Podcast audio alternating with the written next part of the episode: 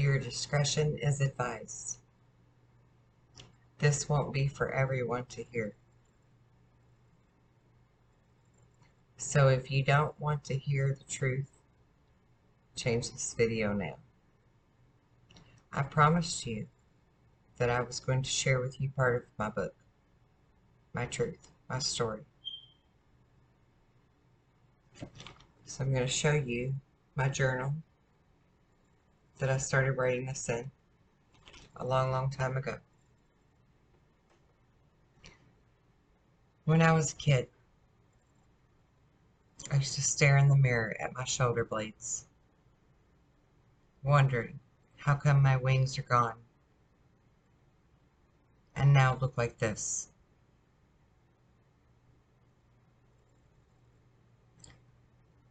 I'd looked often and in hopes that they hadn't been grown yet because I was just young. I used to watch in the mirror frequently, thinking that my shoulder blade wings were just going to grow one day.